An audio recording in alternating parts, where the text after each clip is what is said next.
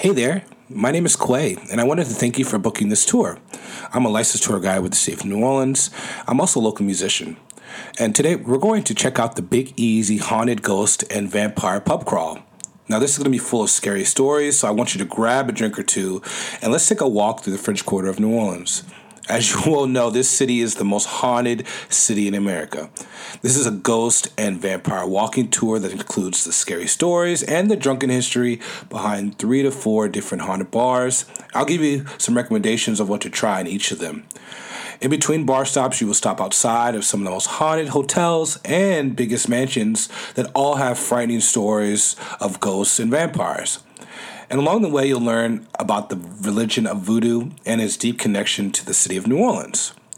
Now, you may ask, why would somebody be so into ghosts and vampires? Well, you know what? I grew up in a very religious home. I'm talking my mother, my dad, and my grandmother were all ministers.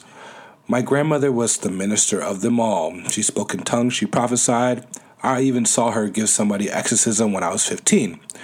Now, I remember when I was about seven or eight years old, uh, my grandmother would make me go in her room before she went to sleep, and she'd have me close the bathroom door in her room to prevent my great grandfather from coming out of the bathroom and talking to her every night.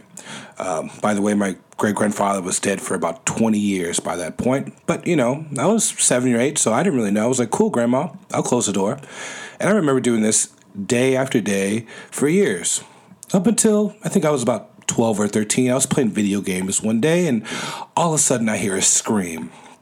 And I run into the room, and my grandmother is shaking. Her eyes are bulged wide open, looking at the door like she just saw somebody she ain't seen in a long time and really did want to see. So after that day, I had to question really if this woman is so convinced that she can see my great grandfather, maybe there's some truth to this. Now, most people don't really know what a ghost is, and I'll kind of share that with you now. The textbook definition is basically a personality, some type of trait, some type of spirit, really an energy that stays on earth after a person dies.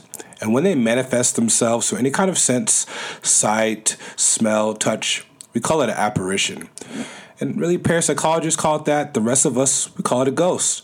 Now, how they manifest themselves, we really have no idea other than it has something to do with that person's life before they died. Now, as you well know, New Orleans has been the murder capital of America many, many, many, many years. So today I will be talking about some murders, some darker things, even some may consider demonic. So if you are squeamish for any kind of really uh, descriptive details, uh, just know I will be talking about those things now and I'm not going to hold back. So be ready. It's coming.